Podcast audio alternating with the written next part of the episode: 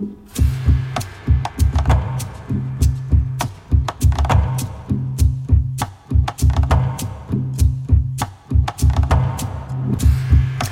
Bonsoir et bienvenue à toutes et à tous dans le meilleur des mondes, l'émission de France Culture qui s'intéresse aux bouleversements suscités par le numérique et les nouvelles technologies. Et ce soir, nous nous associons avec le magazine Ouzbek Erika, dont le dernier numéro dresse le portrait robot du dictateur du futur, un dirigeant devenu maître des algorithmes et qui utilise les réseaux sociaux pour asseoir son autorité et parfois sous couvert de promesses démocratiques. En cette année 2024, où de nombreuses échéances électorales nous attendent, de l'Inde à la Russie en passant par les États unis La frontière entre démocratie et dictature semble plus que jamais poreuse.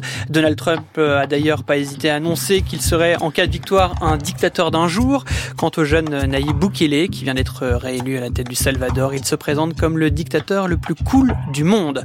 En quoi le recours au processus électoral est-il une caractéristique de ces dictatures? Comment les outils numériques ou les influenceurs permettent-ils de séduire une jeunesse connectée qui serait en quête d'autoritarisme? Et dans quelle mesure les récentes évolutions du réseau social X ont-elles eu un impact sur la visibilité des idées extrémistes? Quel rôle va jouer aussi le réseau social chinois TikTok dans les élections à venir? Nous évoquerons également l'intelligence artificielle utilisée par certains, comme la Russie, pour semer le trouble dans d'autres pays et pour éclairer les spécificités de ces démocraties illibérales, régimes autoritaires ou dictatures cool. Trois invités en studio.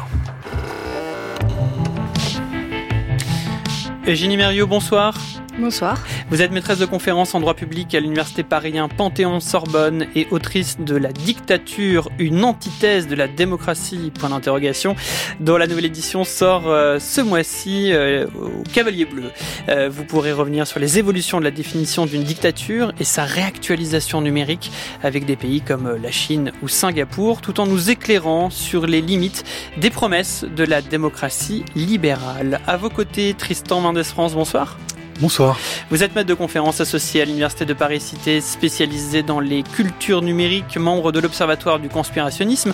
Vous nous parlerez de l'usage des réseaux sociaux par les autocrates, du rôle des big tech dans la visibilité des idées illibérales et des stratégies de désinformation initiées entre autres par la Russie. Enfin, notre camarade Blaise Mao complète ce plateau. Bonsoir Blaise. Bonsoir François. Vous êtes rédacteur en chef d'Ouzbek Erika, le magazine qui explore le futur. Vous serez donc à mes côtés pour dessiner le portrait robot de ce dictateur, hein, du futur objet de la couverture de votre dernier numéro à retrouver en kiosque. Au programme également une chronique de Juliette Deveau qui reviendra sur la revitalisation démocratique par le numérique. Le meilleur des mondes s'écoute à la radio ou en podcast sur l'application Radio France et se regarde également sur la chaîne YouTube de France Culture. C'est parti. Pourquoi vous êtes tous autant anti-dictature? Le président Nayib Bukele. En très peu de temps, le Salvador est passer du statut de capitale mondiale de l'homicide à être le pays le plus sûr d'Amérique latine. C'est lui qui le dit quand il dit est-ce que vous êtes un dictateur? Il dit oui, mais le plus cool du monde. On a des processus démocratiques qui sont perturbés. 300 millions de dollars qui ont été consacrés par les Russes à payer des blogueurs, euh, des officines de communication pour dénigrer un certain nombre de candidats. Et même si ces mensonges, ces manipulations, cette agressivité se déroulent en ligne, ils n'en ont pas moins des conséquences très réelles sur les résultats des élections, sur la qualité du débat public. En Chine, là où le régime maîtrise parfaitement les réseaux sociaux, ça sert la dictature, les réseaux sociaux. Historique. Jamais autant d'humains ont été appelés à voter dans la même année sur la planète. 2024 est une année d'élection présidentielle aux États-Unis. Une élection qui s'annonce plus que jamais marquée par l'incertitude. La désinformation est devenue une menace globale. Elle est utilisée par ceux qui ne partagent pas nos valeurs, souvent pour déstabiliser les sociétés. Cela ne s'applique pas uniquement à l'Allemagne, mais aussi aux démocraties occidentales et plus largement au monde entier.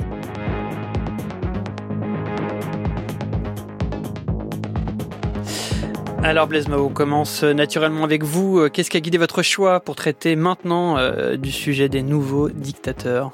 Eh ben en fait, le tout premier numéro du Erika en juin 2010, c'était il y a 14 ans, traitait déjà de la question des, dictateurs. On avait titré ça les dictateurs ont la belle vie, mais que font les démocrates? Et 14 ans après, on se rend compte que la situation euh, s'est euh, aggravée dans ce sens-là, si je puis dire. À l'époque, on avait fait une équipe type euh, des dictateurs, et il y a plusieurs titulaires de cette équipe type qui sont toujours au pouvoir. On peut penser à Loukachenko, le Biélorusse, Paul Biya au Cameroun, Vladimir Poutine en Russie. Donc c'était intéressant de reposer cette question-là euh, à l'heure où ce qu'on considérait comme les critères permettant de définir la frontière entre démocratie et dictature sont de plus en plus euh, flous.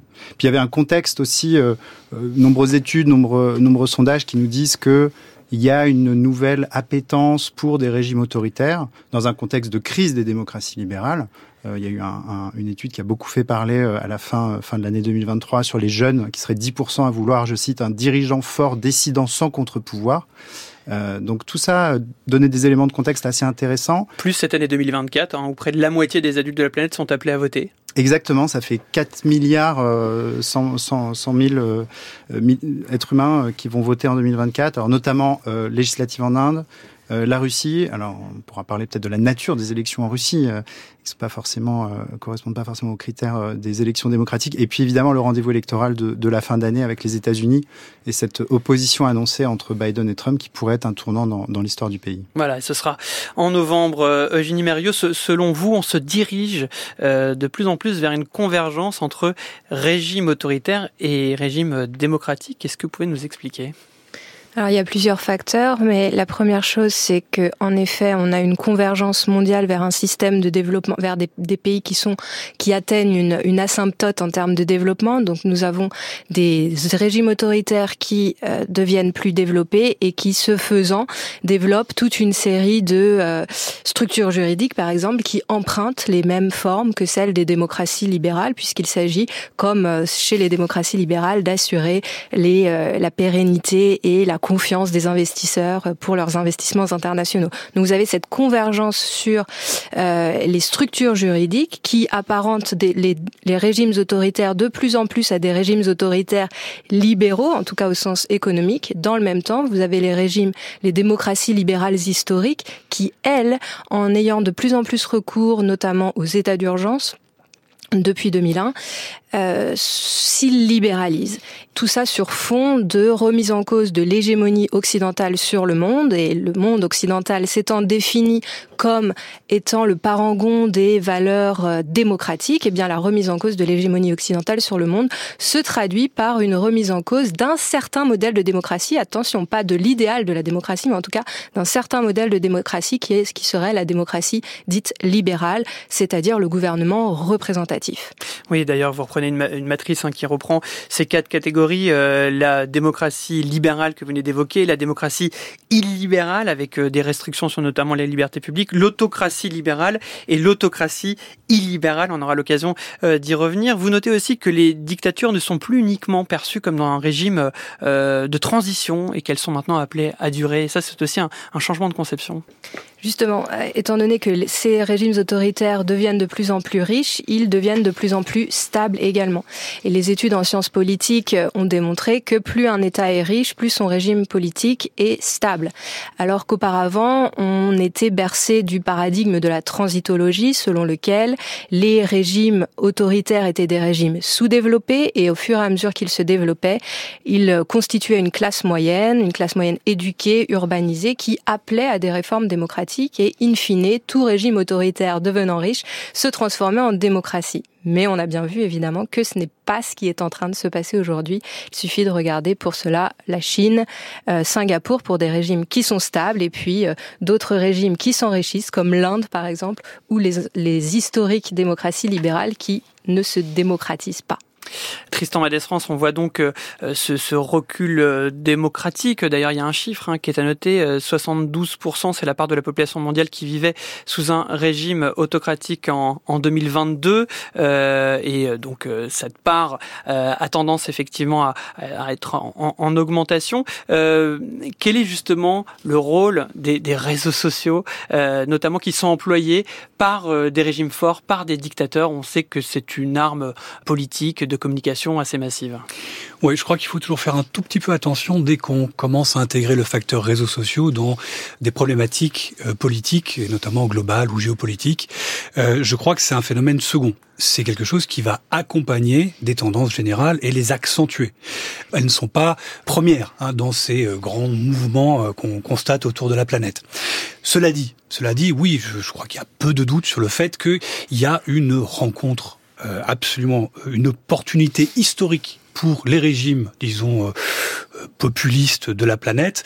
Euh, ils ont enfin trouvé un, disons, une, un écosystème informationnel sur lequel se déployer. Et c'est un système informationnel que je trouve assez fascinant parce qu'on a toujours cette idée que les réseaux sociaux, c'est une sorte de libre circulation des idées euh, naturelles, où tout le monde a sa chance de pouvoir s'exprimer.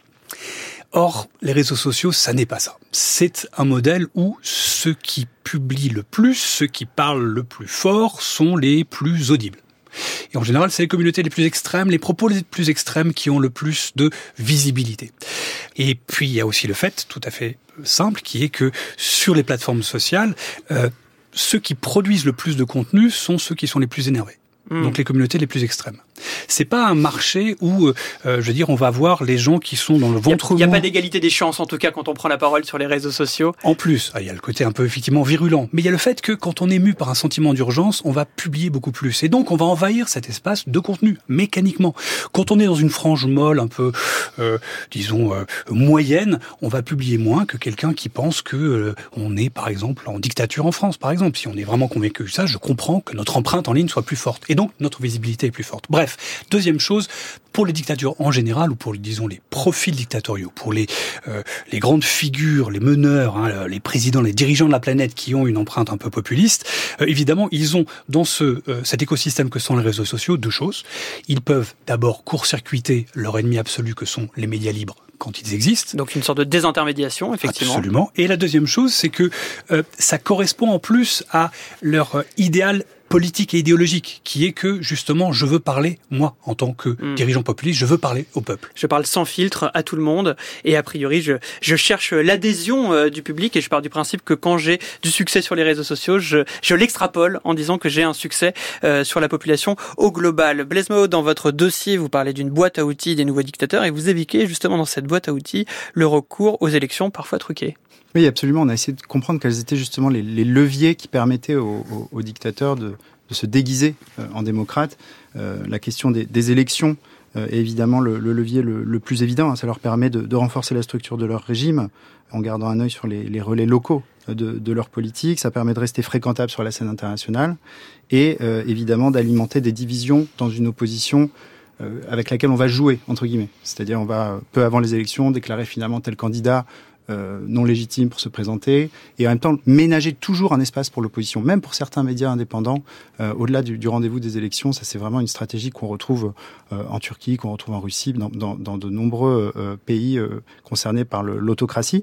Il y a un autre, d'autres outils, notamment la foi, euh, beaucoup d'autocrates euh, qui ne sont pas des grands croyants utilisent euh, le rapport à la religion pour mm. légitimer leur pouvoir. On peut penser à Viktor Orban, au cœur de l'Europe, hein, qui a longtemps, s'est longtemps présenté en Hongrie, voilà, évidemment, comme un libéral et agnostique, hein, ce sont ses mots, et qui aujourd'hui se présente comme le défenseur en chef des valeurs chrétiennes. Mais c'est vrai aussi en Chine, où on s'appuie de plus en plus sur l'héritage confucianiste, en Russie avec le, la religion orthodoxe. Donc voilà, la foi, les urnes, le marketing aussi, les dictateurs sont beaucoup plus forts que bien des démocrates dans la manière de mettre en scène leur pouvoir. On a cité Bukele euh, au hmm. Salvador. Les, images des arrestations euh, des gangs, hein, des maras au Salvador, c'est filmé comme une série Netflix. Euh, c'est très très spectaculaire. Euh, on peut, on a évidemment en tête aussi les images de, de l'Argentin Javier Milei, euh, élu hein, par les urnes, mais qui avait brandi sa tronçonneuse pour dire qu'il allait faire des coupes sèches dans les dans les services publics. Donc ces images-là euh, sont spectaculaires. Et on voit encore une fois ces images-là sont spectaculaires et là où elles auraient pu être du moins nuancées, censurées ou mis de côté ou pris avec un certain recul par des médias traditionnels, avec la désintermédiation des réseaux sociaux pour y revenir, elles circulent et elles façonnent effectivement un personnage. vous on parlait à l'instant des, des élections après, il y a des, parfois des élections qui sont contestées. Euh, on s'en rappelle, c'était euh, il y a quelques années par un certain euh, Donald Trump qui a fait l'actualité hier et qui fait toujours l'actualité aujourd'hui. Il y a deux ans, en janvier 2021, ces images avaient choqué les États-Unis. Un lieu de pouvoir, le siège du Congrès américain, envahi et saccagé par des manifestants radicaux pro-Trump, contestant les résultats de l'élection présidentielle de 2020.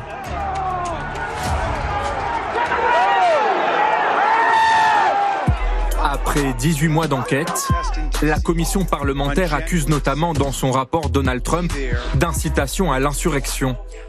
Des accusations reposant en partie sur de nombreux témoignages. L'un d'entre eux est accablant. Il provient d'une ancienne employée de la Maison Blanche. Selon elle, l'ancien président savait que les manifestants étaient armés et il aurait voulu se rendre au Capitole. Voilà un extrait donc euh, d'un reportage de C'est dans l'air. Euh, Eugénie Marieux, vous souhaitiez réagir? Oui, alors je souhaitais réagir. Euh, Blaise Mao a mentionné trois éléments sur lesquels s'appuient les, régimes autoritaires pour se légitimer, sans utiliser le mot légitimer. Mais évidemment que les dictatures utilisent euh, ces moyens-là pour se légitimer de la même manière que les démocraties. C'est exactement les mêmes procédés. En démocratie également, on s'appuie sur les urnes, on s'appuie sur la communication, le marketing, qu'on peut appeler propagande, marketing, communication, et sur la religion, en tout cas sur des valeurs identitaires qui se renforcent au fur et à mesure que euh, le régime a besoin de davantage de, de légitimation. Donc plus il est contesté, plus le régime, qu'il soit démocratique autoritaire, va s'appuyer sur ces méthodes-là. Et c'est la raison pour laquelle je parle de cette convergence entre démocratie et régime autoritaire, dans la mesure où vous avez exactement les mêmes éléments qui sont mis en avant dans les démocraties comme dans les dictatures. C'est euh, ce qu'on pourrait appeler l'institutionnel. L'État, il a besoin de se légitimer et de réprimer. Et ces deux fonctions qui permettent à l'État d'être un État et de contrôler la population tout en ayant le consentement de la population pour la, pour la contrôler, ce sont évidemment les mécanismes que vous avez mentionnés ainsi que d'autres. Et ça me permet de, rebondir sur Trump.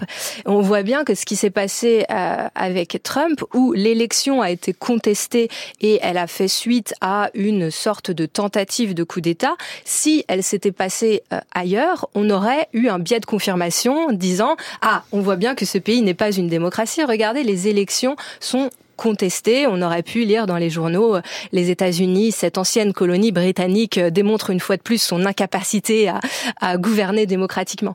Donc il y a toujours ce biais de confirmation et c'est ce que j'essaie euh, de montrer dans, dans ce livre et puis dans un prochain qui va paraître. Nous avons un biais de confirmation qui, encore une fois, est davantage lié à une, une rupture Orient-Occident qu'à une véritable réflexion sur les mécanismes de légitimation et d'exercice du pouvoir dans ces régimes-là. Alors juste quand Donald Trump euh, euh dit euh, si je reviens au pouvoir, je serai un dictateur d'un jour, ça vous surprend pas justement comme propos? Euh, je pense que oui, en effet, ça s'inscrit dans cette dynamique. Euh, ça ressemble par bien des aspects à la crise qu'on a connue dans les années 30, où la démocratie parlementaire était délégitimée parce qu'elle était considérée comme faible, comme le règne des partis, comme incapable de résoudre les crises économiques. Et c'est vrai que la démocratie libérale aujourd'hui, comme dans les années 30, ne tient pas ses promesses, notamment en matière économique. Les États se sont dessaisis de leur pouvoir d'action sur euh, au profit d'autres acteurs, notamment les multinationales, etc. Ce qui fait que euh, la démocratie libérale telle qu'elle fonctionne aujourd'hui est largement discréditée et ce qui peut peut-être expliquer pourquoi il y a tant de, de tropisme euh, de la part des candidats aux élections présidentielles comme Donald Trump, mais également de la part d'une partie des électeurs pour un autre modèle. Tristan France? Oui, alors bon, quand euh, Donald Trump dit euh, oui, je, je, pourrais devenir un dictateur d'un jour, euh, je, je, crois qu'il y a aussi pas mal de provoques hein, là-dedans. Comme d'habitude avec lui. Comme toujours, c'est un, un, modèle de communication hein, mm. évidemment, et ça marche parce que ça buzz et on est obligé d'en parler. Euh, et je pense qu'il est aussi en train de travailler ce qu'on appelle la, la, fameuse fenêtre d'Overton, c'est d'acclimater un peu l'audience à des propos extrêmes, à les habituer à entendre des choses complètement délirantes ou excessifs, hein, et simplement voilà habituer son audience et son, le, le cœur de son audience à ce genre de propos et pourquoi pas d'aller pour rendre plus acceptable derrière effectivement des mesures qui paraissaient extrêmes à un certain temps. Alors pour ce qui est de vraiment ce qu'on pourrait appeler, bon moi j'appelle ça du complotisme électoral. Le fait de remettre en cause évidemment la légitimité du process, euh, évidemment c'est propre vraiment pour moi, ça me semble être un truc qui est vraiment propre aux leaders populistes, nationaux populistes. Ils jouent quasiment tous sur cette, euh, ils cherchent à jouer sur cette, de jouer cette petite musique, hein, toujours, euh, avec ils ont rien à perdre. Hein. C'est soit ils gagnent et tout est nickel, soit ils perdent et il y avait il y avait roche, il y avait un problème.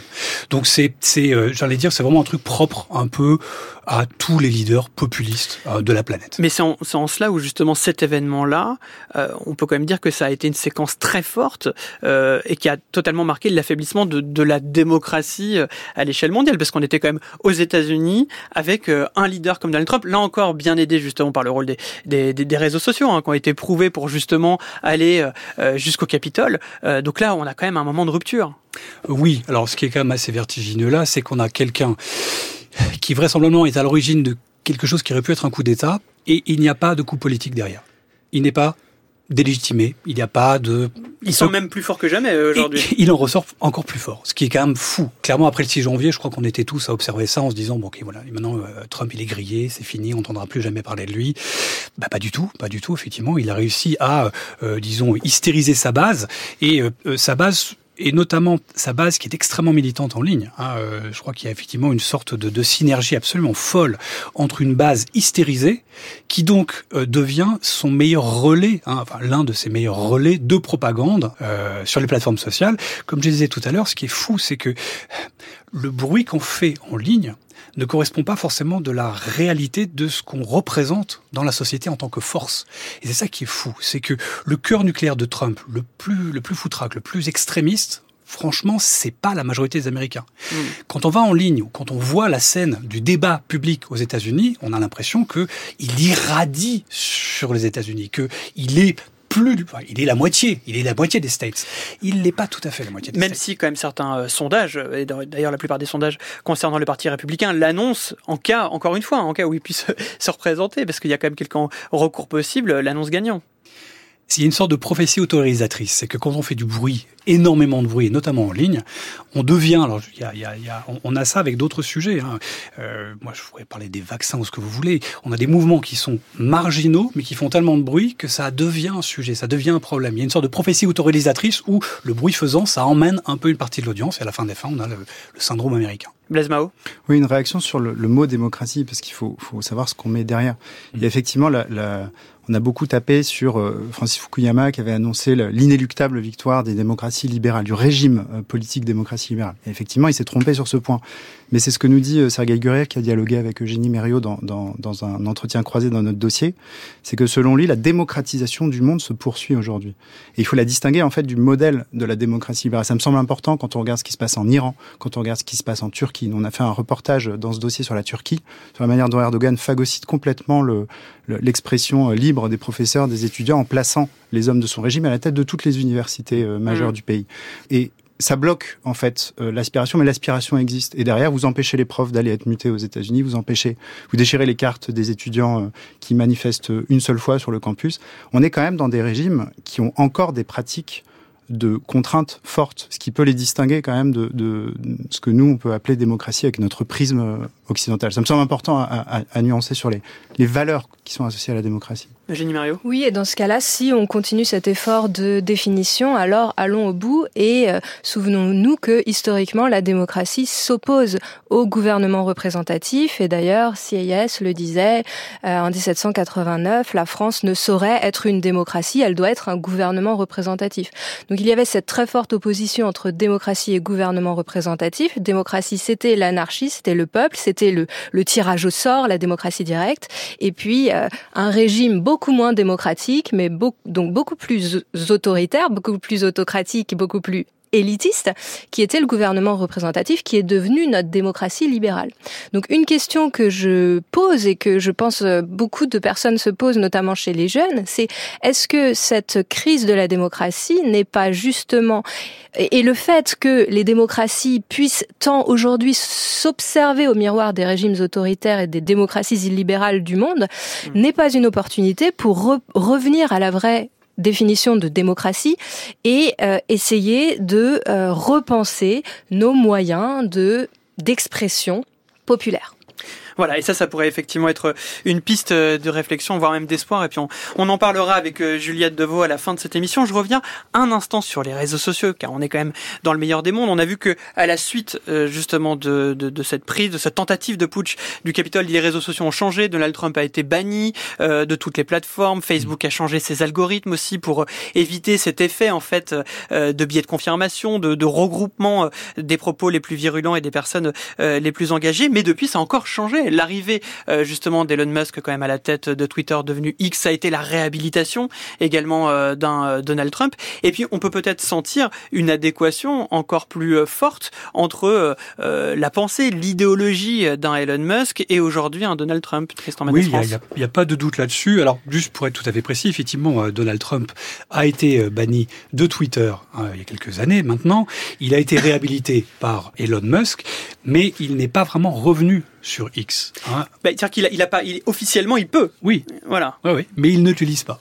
Il n'utilise quasiment pas parce qu'il a créé son propre euh, réseau social. Qui n'a pas été un grand, échec, un grand succès, je crois, quand même. Hein. Qui n'a pas un succès énorme, mais qui lui suffit hein, aujourd'hui. C'est-à-dire que le cœur nucléaire de la Trumposphère est sur Truth Social, qui est un micro réseau social, mais qui lui permet, encore une fois, hein, de profiter de cette dynamique, hein, notamment de la radicalité la plus extrême du cœur nucléaire de la Trumposphère.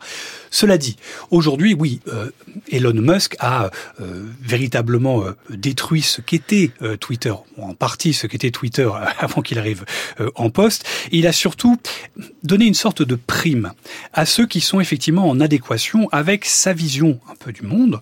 Et il faut dire qu'il est assez raccord avec des profils proches de Trump ou en tout cas des républicains assez radicaux euh, euh, qui sont tous d'ailleurs de tous des Trumpistes Mm. euh, et notamment avec ces, cette fameuse pastille hein, qu'il a rendue euh, payante et qui permet d'avoir un bonus de visibilité artificielle Qui étaient euh, les comptes certifiés précédemment, euh, les, les comptes bleus qui étaient octroyés sur simple demande par des personnalités publiques comme les journalistes par exemple. Eh oui, avec tous les problèmes que ça posait déjà avant. Mais le fait est qu'aujourd'hui, pour les populations extrêmes que moi je peux suivre en ligne, hein, qui sont surtout les, les radicaux et les, complotistes, que ce soit en France ou ailleurs, euh, quasiment tous s'achètent et se payent cette fameuse pastille. Qui- Ce qui fait que eux profitent d'une survisibilité totalement artificielle dans cet écosystème qui est devenu X aujourd'hui.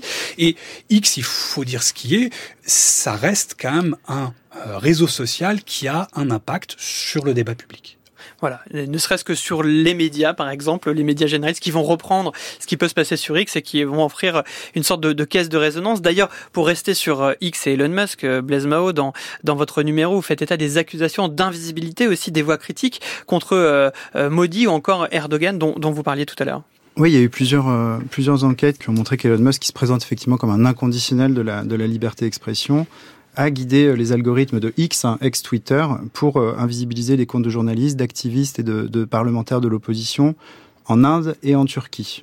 Peut-être sur d'autres pays aussi, mais ça, euh, c'est établi sur ces deux pays-là. Donc il y a une sorte de complicité de fait entre euh, un Elon Musk et des, autocrates, même si la panacée pour les régimes autoritaires reste quand même de développer leur propre écosystème numérique.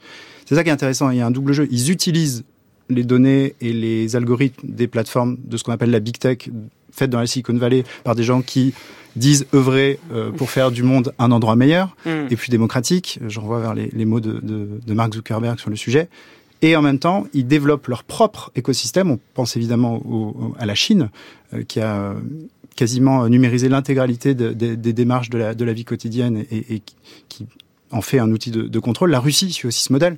Euh, YouTube est encore autorisé pour l'instant en Russie, mais ils ont développé Rutube, qui existe déjà depuis, depuis plusieurs années, qui est le Rutube euh, euh, russe. Et l'idée à terme est de euh, verrouiller, fermer euh, euh, l'Internet. Et on voit encore que, en cas de manifestation, le premier réflexe reste de censurer l'accès à certaines plateformes. On se rappelle de la Turquie, qui avait coupé Twitter euh, il y a déjà pas loin d'une dizaine d'années, euh, quand la jeunesse s'était euh, déplacée sur les places pour manifester.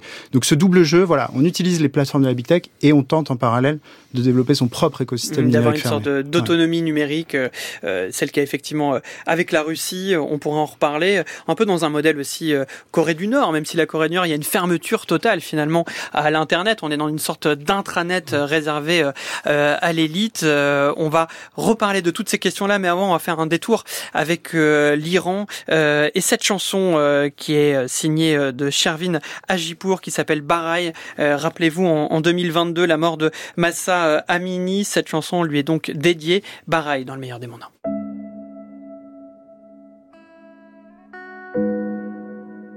France Culture. Le meilleur des mondes. François Saltiel. برای توی کوچه رخصیدن برای ترسیدن به وقت بوسیدن برای خواهرم خواهرت خواهرامون برای تغییر مغزها که پوسیدن برای شرمندگی برای بیپولی برای حسرت یک زندگی معمولی برای کودک زبال گرد و آرزوهاش برای این اقتصاد دستوری برای این هوای آلوده برای ولیعصر و درختای فرسوده برای پیروز و احتمال انقرازش برای سگهای بیگناه ممنوعه برای گریه های بیوقفه برای تصویر تکرار این لحظه برای چهره ای که میخنده برای دانش آموزا برای آینده برای اجباری برای نخبه های زندانی برای کودکان افغانی برای این همه برای غیر تکراری برای این همه شعارهای تو خالی برای آوار خونه های پوشالی برای احساس آرامش برای خورشید پس از شبای طولانی. برای قرص های حساب و بیخوابی برای مرد میهن آبادی برای دختری که آرزو داشت پسر بود برای زن زندگی آزادی.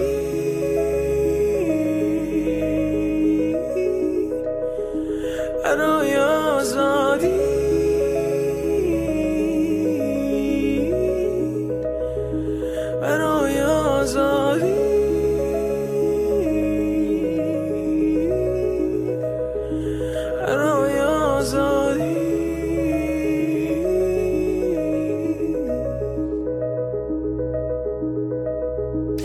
Et cette euh, magnifique chanson de Charvin Ajipour est devenue celle de la protestation en 2022 pour saluer donc la mémoire de Massa Amini. Euh, intéressant d'évoquer tout de même l'Iran dans cette émission. On se rappelle aussi euh, de la révolution de 2009 où les réseaux sociaux avaient été si présents à l'époque. C'est toute l'ambivalence justement de ces réseaux qui peuvent être à la fois des armes pour combattre des dictatures et aussi des outils employés par les dictateurs. Ambivalence qui est celle de notre monde numérique. On poursuit avec vous, euh, Blaise Mao. Vous nous avez concocté un petit euh, top euh, qui provient justement de votre numéro 12 Beck Erika où nous questionnons le portrait robot des dictateurs du, du futur en compagnie toujours de Jenny Mario et de Tristan Mendes France. Mais là, vous allez parler de, de trois, trois influenceurs, influenceuses. Ouais, trois influenceurs, influenceuses. Je sais pas si c'est des tops ou des flops. ça, je laisse euh, choisir les, les, les auditeurs. Peut-être top mais- en termes d'audience en Voilà. tout cas. Ouais, ils sont, ils sont au top de l'audience. C'est des, c'est ce qu'on a appelé des influenceurs de dictateurs. C'est-à-dire des, des, des personnalités qui, sur les réseaux sociaux, délibérément euh, euh, ou de manière plus moins directe, font la promotion de, de, de régimes autoritaires et de, et de leaders autoritaires. Je vais vous présenter d'abord Maram Susli, qui est euh, australienne, d'origine syrienne, qu'on présente comme la, la Kardashian euh, d'origine syrienne. Euh, référence à Kim Kardashian. Elle adore Bachar el-Assad, elle adore Vladimir Poutine, dont elle vante régulièrement les mérites. Elle sévit sous le pseudonyme de partisan girl, c'est son pseudo, et euh, elle nie euh, notamment l'usage des armes chimiques dans le conflit en Syrie. Il y a un mois, elle a publié une vidéo euh, euh, sur l'affaire Epstein, donc Jeffrey Epstein, euh, l'homme d'affaires qui était impliqué dans un terrible scandale sexuel, et elle le présente comme un agent du Mossad et d'Israël, et voici ce qu'elle dit. This deep state, this corruption, this pedophilia is now plainly in sight. And I hope finally people can come to understand that democracy is dead. Et vous évoquez aussi euh, dans ce top flop un influenceur israélien. Oui, voilà, Israël, euh, cette fois qui est pas accusé, mais euh, euh, qui est euh, envoyé en Chine. Un monsieur qui s'appelle Raz Galhor, qui est un youtubeur euh, israélien, donc qui vit en Chine depuis 15 ans, qui est un soutien actif de la propagande du régime de, de Xi Jinping. Il va à la rencontre du peuple chinois dans ses vidéos pour montrer à quel point tous ceux qui sont évidemment membres du parti œuvrent au bien-être de leurs compatriotes. Il se dit bluffé par la normalité de, de la Chine et ignore délibérément des sujets sensibles comme, au hasard, la répression sanglante de la minorité ouïghour. Écoutons-le. Today, I want to recall some of the people who gave me the deepest impression and all share one common element is that they are all CPC members. Through my interaction with them, I got to have a much better understanding of the CPC. Et puis troisième euh, sur ce sur ce podium des influenceurs de dictateurs, on peut évoquer le cas de Yumi, Euh, Yumi qui est nord-coréenne. Alors comment être influenceur dans une dictature qui est peut-être la plus caricaturale de, de toutes, là où la censure règne à tous les étages? Et ben en dépeignant la Corée du Nord comme une terre d'opportunités, de diversité. Euh, Yumi est passée de YouTube à X, hein, puisque son compte YouTube a fini par être euh, fermé, et elle diffuse des vidéos lunaires totalement mises en scène, un peu de façon euh, théâtrale, comme celle dans laquelle elle présente la très grande variété des arômes de crème gl- glacée qu'on trouve dans les supermarchés de Pyongyang. Euh, avant de faire notamment la, la promotion de l'entreprise qui pilote tout ça et qui est évidemment sous le patronage du leader suprême Kim Jong-un. Voilà, Yumi, vous pouvez la suivre, c'est assez Et vous pouvez retrouver évidemment le, le top ou le flop complet euh, de ces influenceurs influenceuses dans le dernier numéro euh, d'Ouzbek Erika. Ce qui est intéressant ici, Tristan Vanessant, c'est qu'on voit que ce sont des initiatives euh, personnelles finalement. Il n'y a pas justement ce dictateur qui est derrière, qui tire les ficelles pour pousser telle ou telle personne. Alors sans doute qu'ils peuvent amplifier des propos qui vont dans leur sens, mais ça part souvent, en tout cas, d'une initiative personnelle. Oui, et ce que je trouve encore plus euh, fascinant, là, on prenait l'exemple tout à l'heure de Partisan Girl, qui est donc cette militante euh, syrienne euh, qui est sur les réseaux depuis une dizaine d'années et qui participe au débat, euh, j'allais dire planétaire. C'est qu'on retrouve, on retrouve son empreinte. Elle va s'exprimer sur a priori toutes les théories complotistes possibles et imaginables, quel que soit le sujet. Ce que je veux dire par là, c'est qu'on est sur un marché global hein, de, de, de l'influence, et donc on a des acteurs locaux comme Partisan Girl, qui peut essayer de rentrer dans le débat public américain, en parlant d'Epstein ou en parlant d'autres sujets, où elle peut parler aussi des sujets qui nous concernent nous en Europe. Et donc on a des influenceurs qui peuvent se retrouver tous à un moment donné, focalisés sur pourquoi pas une séquence électorale, pilonner avec de la désinformation ou des théories euh, complotistes et ne pas être forcément des agents, hein, comme vous disiez à l'instant, qui Mm. ne sont pas forcément des agents payés par un État étranger. Donc on a des individualités qui font surface et qui ont une vraie capacité de nuisance, parce que pour parler encore de cette Syrienne, elle a de nombreux, une empreinte en ligne qui est absolument phénoménale. Euh, Jenny Mérieux, vous évoquiez justement euh, tout à l'heure dans les euh, différentes définitions et, et ce qui fait que peut-être euh, il y a à la fois une désaffection d'un d'un régime démocratique, du moins dans son dans son idéal, et puis peut-être une reconsidération où quelques clichés sont peut-être battus en brèche euh, dans des régimes plus euh, autoritaires. Vous avez notamment travaillé sur le cas de de, de Singapour, euh, qui euh, selon vous représente le modèle de la démocratie illibérale. Oui, absolument. D'ailleurs, c'est le modèle qui est évoqué par Viktor Orban dans son fameux discours de 2014 où il prône l'abandon de la démocratie libérale et le choix d'un autre modèle qui est le modèle de la démocratie illibérale incarné par Singapour, entre autres. Et Singapour, en effet, euh, s'impose comme l'un des pays les plus riches du monde, IDH euh, le plus élevé, PIB par habitant le plus élevé, une des populations les plus éduquées au monde, et en même temps technologiquement un État qui contrôle sa population euh, à l'aide de toute une série de technologies de la smart city avec de la surveillance algorithmique, avec des, da- des data agrégées en direct. Pendant le Covid, d'ailleurs, ça a été évidemment mis à, mis à profit, ce qui a permis d'ailleurs, entre autres, à, Singapour de ne pas mettre en place un état d'urgence ni un total lockdown comme c'était le cas en France, mais avec une technologie de traçage très très intrusive mais très efficace, de tracer tous les cas et de, revenir euh, au patient 0, patient 1, etc. Et ça a été d'ailleurs euh, un des modèles que l'OMS a pris en exemple et le gouvernement d'Emmanuel Macron à l'époque a également s'est également inspiré avec notamment c'était euh, Trace Together je crois ou Stop Covid c'était Trace Together à Singapour. J'habitais à Singapour à l'époque. Et euh, Stop Covid euh, en France d'une d'une technologie euh, similaire mais qui a été euh, beaucoup moins efficace en France qu'elle ne l'a été à Singapour. Et Singapour Avec un contrôle, il me semble quand même, de la, de la population moins drastique tout de même. où ça à Singapour? En France, par rapport à Singapour, justement, avec parce que vous parliez justement de l'efficacité de, de, de la situation qui n'a pas été euh, à l'égal de ce qu'a été à à Singapour, mais je suis pas sûr qu'il y ait une surveillance, une traçabilité de la population qui avait été si forte. Alors justement, en France, euh, la France n'avait pas les moyens technologiques Mm. euh, euh, suffisants, et c'est la raison, c'est l'une des raisons pour laquelle la France a utilisé le méthode, la méthode de l'attestation, qui aurait été impensable à Singapour. Donc vous voyez encore une fois, vu de Singapour, la, la méthode qui a été utilisée en France pour gérer le Covid était extrêmement autoritaire, beaucoup plus autoritaire que ce qui a été mis en place à Singapour, en tout cas sur l'exemple de l'attestation et du fait de, de pouvoir sortir de chez soi. Mais revenons à nos moutons. Singapour, c'est un État dans lequel il y a un parti qui est élu sans discontinuer depuis 1965, depuis l'indépendance, et il est élu avec une majorité de environ 60 à 80 ce qui lui donne une prime majoritaire parce que le système électoral est fait comme ça, qui lui permet de gouverner en gardant une un petit saupoudrage Mmh. euh, d'opposition, mais qui fait dire à Singapour qu'il s'agit d'une démocratie, puisqu'il y a cette opposition-là. Et dans le même temps, si vous posez la question à des Singapouriens, il y a une vraie adhésion pour ce régime qui se légitime par sa capacité à gouverner, à donner aux Singapouriens de la, du développement économique et à assurer la stabilité.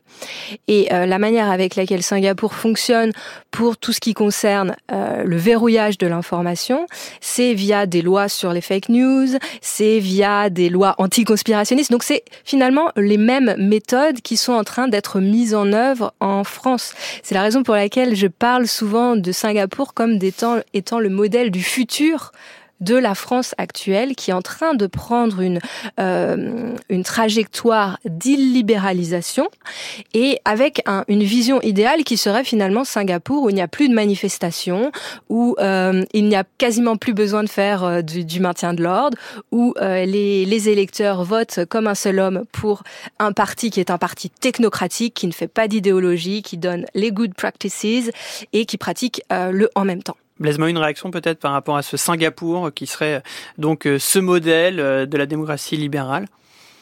Bah, ça confirme ce qu'on dit. Effectivement, ça, ça, pose la question de comment on légifère en démocratie libérale sur ces sujets-là. C'est extrêmement compliqué. Euh, dans, le, dans le dossier, on a interviewé Françoise Dossé qui travaille mmh. beaucoup sur la Russie et elle dit est-ce qu'il faut répondre à la censure par la censure?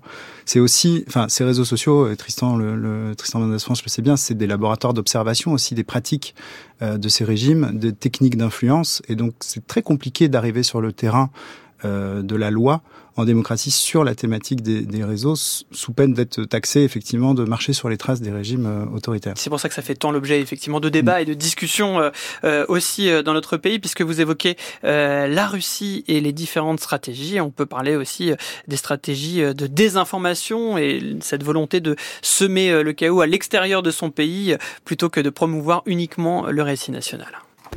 Viginum, le service français de vigilance et de protection contre les ingérences numériques étrangères, vient de publier un rapport sur cette campagne de manipulation numérique baptisée Doppelganger, ce qui signifie en allemand sosie ou encore double maléfique. Principale cible, les Occidentaux et le président ukrainien.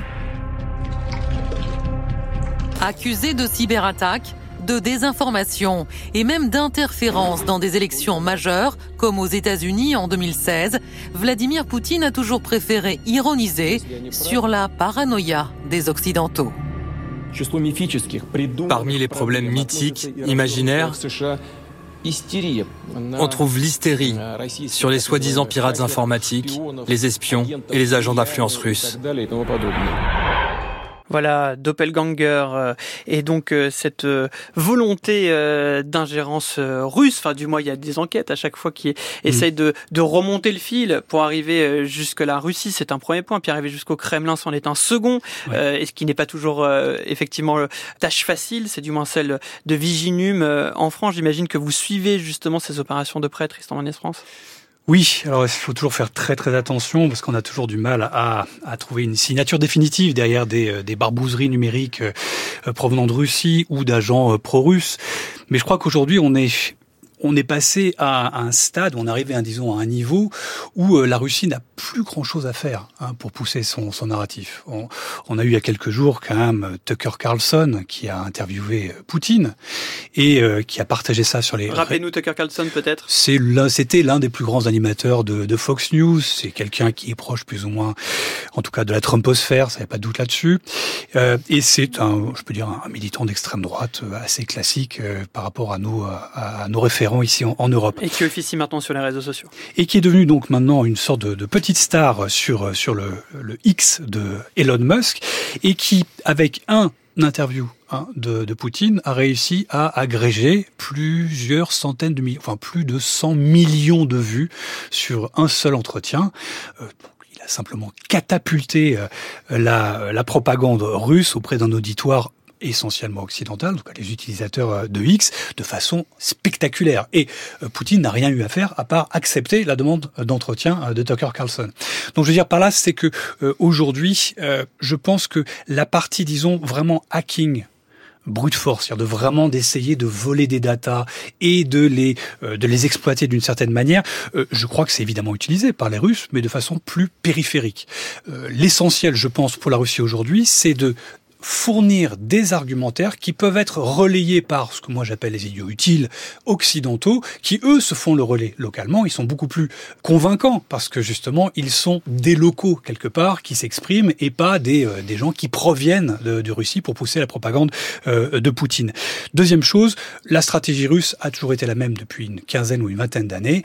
Euh, ça n'est pas tant de pousser un narratif que de créer la confusion informationnelle. On l'a vu ça euh, lors de la tentative de, l'assassinat des, euh, des Skripal, de la famille Skripal à Londres. On l'a vu ça avec euh, le drame du MH17, euh, cet avion civil abattu au-dessus du Donbass.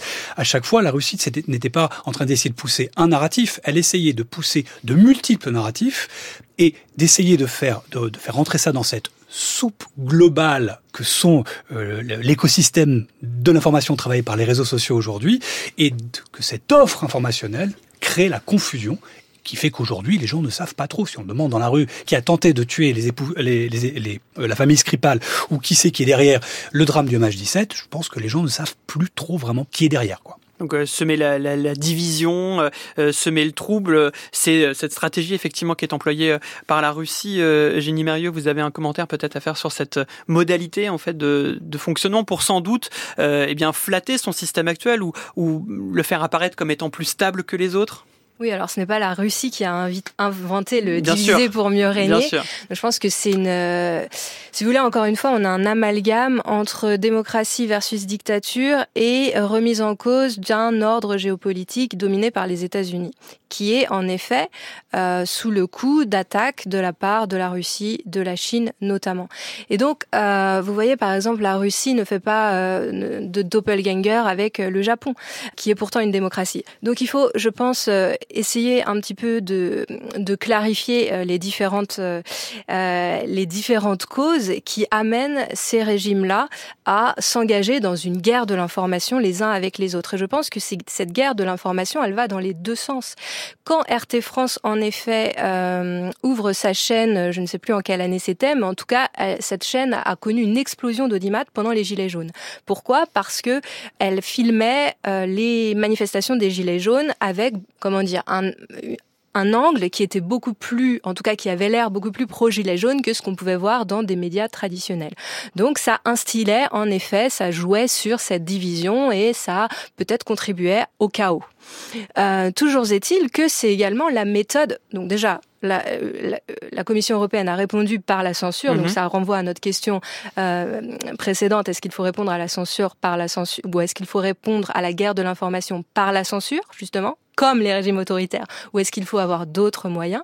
Et deuxièmement, cette guerre de l'information, elle est également dans l'autre sens.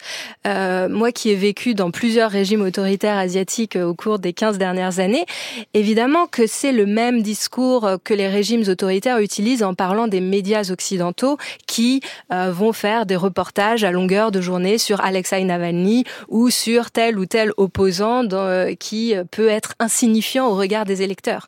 Et, euh, et qui se pose la question, mais pourquoi ces médias occidentaux titrent toujours ou donnent toujours des prix à ces troublemakers qui euh, finalement n'ont qu'une audience très limitée dans les pays en question. Donc je pense que cette guerre, euh, cette guerre informationnelle, elle est euh, symétrique dans une certaine mesure et euh, son enjeu n'est pas tant démocratie versus dictature que ordre géopolitique mondial. Blaise Mahou oui, c'est juste une anecdote sur la stratégie du chaos russe qui me semble quand même bien résumer l'approche euh, russe en la matière. Oui, pour aller dans le sens de ce que disait euh, Tristan Bendesfran, il s'agit d'appuyer là où ça fait mal à l'extérieur. Il y a eu une, euh, il y a quelques années une double manifestation organisée à Houston, au Texas. Euh, L'une à l'appel d'un groupe Facebook qui s'appelait Heart of Texas, donc au cœur du Texas, hein, 250 000 euh, suiveurs dans ce groupe, qui euh, entendait stopper l'islamisation du Texas, et une contre-manifestation qui était organisée par un groupe qui s'appelle United Muslims of America, hein, les, musulmans unis d'Amérique qui protestaient contre l'islamophobie au Texas. Or, il se trouve que les deux administrateurs de ces deux groupes Facebook euh, travaillaient en fait depuis Saint-Pétersbourg pour l'IRA, donc non pas l'IRA irlandaise, mais l'IRA russe, c'est-à-dire l'Internet Research Agency, qui est la, la fameuse ferme à trolls mmh. De Yevgeny Prigogine, qui était proche de Poutine jusqu'à son jusqu'à ce qu'il s'abîme en avion après son et, et, et chef de la ministre chef, Wagner. Chef de, la, voilà. de la galaxie, effectivement, Exactement. Wagner. Et je trouve que cette anecdote résume bien l'approche russe, c'est-à-dire qu'on appuie là où ça fait mal sur la question de l'identité en Occident en créant euh, de fausses entités qui vont amener de vraies personnes dans ces pays-là dans la rue. Je, je, trouve qu'il y a quelque chose de vertigineux dans cette anecdote qui résume bien l'approche russe. Christian Ménès France? Oui, et ce que je trouve assez intéressant, c'est que je sais pas s'il y a une véritable, enfin, symétrie. En tout cas, si on prend la Russie euh, et la France, il n'y a pas vraiment de symétrie. C'est que nous, on est un terrain de jeu à ciel ouvert, parce qu'on est une démocratie ouverte. Par contre, faire les mêmes barbouzeries numériques euh, russes euh, que font les Russes chez nous, le faire chez eux, ça, il n'y a pas. Il n'y a quasiment pas. D'abord, on n'a pas les outils, on n'a pas l'écosystème des réseaux sociaux. Il y a les réseaux sociaux qui sont propres à la Russie, sur laquelle on a peu de euh, peu de leviers. Hein. Et, et, je crois aussi qu'il y a aussi quand même une philosophie, notamment sur la désinformation et les informations fausses. Euh, la Russie, elle, peut en balancer vraiment de multiples. Je veux dire, au sommet de l'État. Hein. il peut y avoir plusieurs narratifs qui sont vraisemblablement faux. Tout le monde sait que c'est faux. Dans les démocraties, j'allais dire euh, libérales, on a encore un peu de mal à assumer le fait, par exemple, de faire de la désinformation comme arme de guerre informationnelle en dehors de nos frontières. Il y a eu des débats. Par exemple, la guerre en Irak, qui est un bon exemple. Bah là, il y a une erreur. Bah, nous, on a voté contre. Et puis, il peut y avoir des erreurs. C'est ça, en fait. C'est la, France. non, mais juste, je pense que les, propos de Tristan Médessence renvoyaient sur ce que vous disiez sur la symétrie France-Russie. C'est pas avec la France, c'est avec les États-Unis. Là, d'accord, mais sur France-Russie, effectivement, on voit qu'il n'y a pas une symétrie de moyens, euh, d'ambition, de volonté, d'objet de manipulation. Tout de même, même si on ne dit pas que euh, la, la France n'a jamais fait œuvre de désinformation dans certains territoires, on peut parler notamment euh, en Afrique où il peut y avoir effectivement euh, euh, des, des ambitions, des initiatives qui sont faites dans ce sens-là, mais c'est pas une symétrie ni de moyens ni de, de répercussions. Un chiffre peut-être pour avancer intéressant, Blaisemo, que l'on peut lire dans votre numéro 12 Beccarica et qui est assez marquant, c'est la question des jeunes. Vous l'avez vous avez ouvert justement quasiment cette émission sur l'adhésion potentielle de cette jeunesse qui serait favorable à l'idée d'un dirigeant fort. Vous avancez un chiffre. Oui, tout à fait. Donc, c'est les chiffres de, l'Open Society Foundation qui ont été publiés en septembre 2023. 42% euh, des 18-35 ans qui considèrent que les régimes euh, militaires sont, je cite, une bonne manière de gouverner un pays. Euh, c'est un chiffre qui est plus fort, beaucoup plus fort chez les jeunes que chez les personnes de, plus de 35 ans et encore plus de plus de, plus de 60 ans. C'est très interpellant. Nous, on a fait une, une, enquête dans ce dossier sur essayer de comprendre les ressorts de cet attrait pour l'autoritarisme. Alors, il y a évidemment l'échec, on l'a analysé déjà, des démocraties libérales, en tout cas dans leurs promesses d'émancipation économique, sociale, sociétale, institutionnelle. On est dans des, démocraties libérales en crise institutionnelle profonde. Et je pense que c'est à l'aune de ça qu'il faut lire ce chiffre. Ce qui ressort de, cette enquête, c'est que cette attirance a priori, en tout cas cette légèreté avec laquelle on se dit prêt à tester un gouvernement autoritaire, relève plus d'un d'une rage et d'une colère envers les démocraties libérales et notre modèle de parlementaire euh, et plutôt d'une aspiration euh, à inventer un autre modèle démocratique. Euh, il y, a, y, a, deux manières de le lire. À un premier niveau, c'est flippant et on se dit les, les jeunes sont pro-dictature. À un deuxième niveau, quand on creuse un peu, on se rend compte que c'est plutôt une frustration avec les règles démocratiques actuelles et un désir d'inventer un modèle qui soit plus direct, plus représentatif et euh, peut-être plus démocratique. Alors on va voir justement euh, euh quelle vision euh, embrasse Juliette Deveau qui vient d'arriver dans ce studio. Bonsoir Juliette. Bonsoir François. Et avec vous on va continuer de parler de la jeunesse.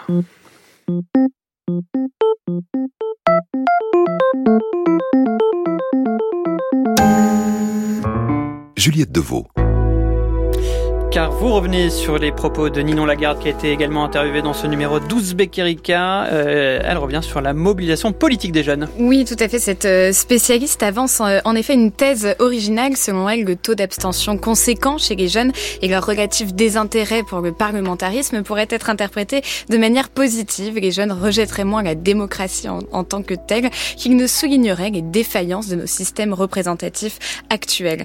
Le signe d'une exigence citoyenne renouvelée qui pourrait, selon elle, se traduire par la multiplication de nouveaux espaces de délibération publique dans les années à venir, comme les COP ou les conventions citoyennes. Et le numérique pourrait être mis au profit de ces nouveaux espaces de délibération. Et oui, et d'ailleurs c'est déjà le cas. La plupart des instances rassemblant les jeunes générations pour participer au débat public utilisent naturellement tous les outils numériques à disposition pour faciliter les échanges et coordonner ces événements. C'est le cas notamment du Parlement des jeunes, une initiative dont la dernière édition s'est clôturée en décembre 2023 et qui a rassemblé rassemblé 150 jeunes de 18 à 24 ans appelés à formuler des propositions pour le futur.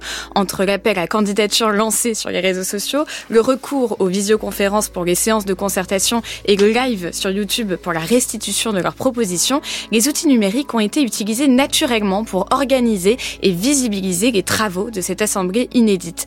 La restitution de leurs propositions dans l'hémicycle a d'ailleurs été l'occasion de rappeler le souhait de la jeunesse d'être mieux incluse dans la vie citoyenne du pays. Ils appellent dans leur rapport à organiser plus régulièrement des référendums à différentes échelles ainsi qu'à faciliter la communication entre citoyens, élus locaux et députés grâce à la création de comités de jeunes.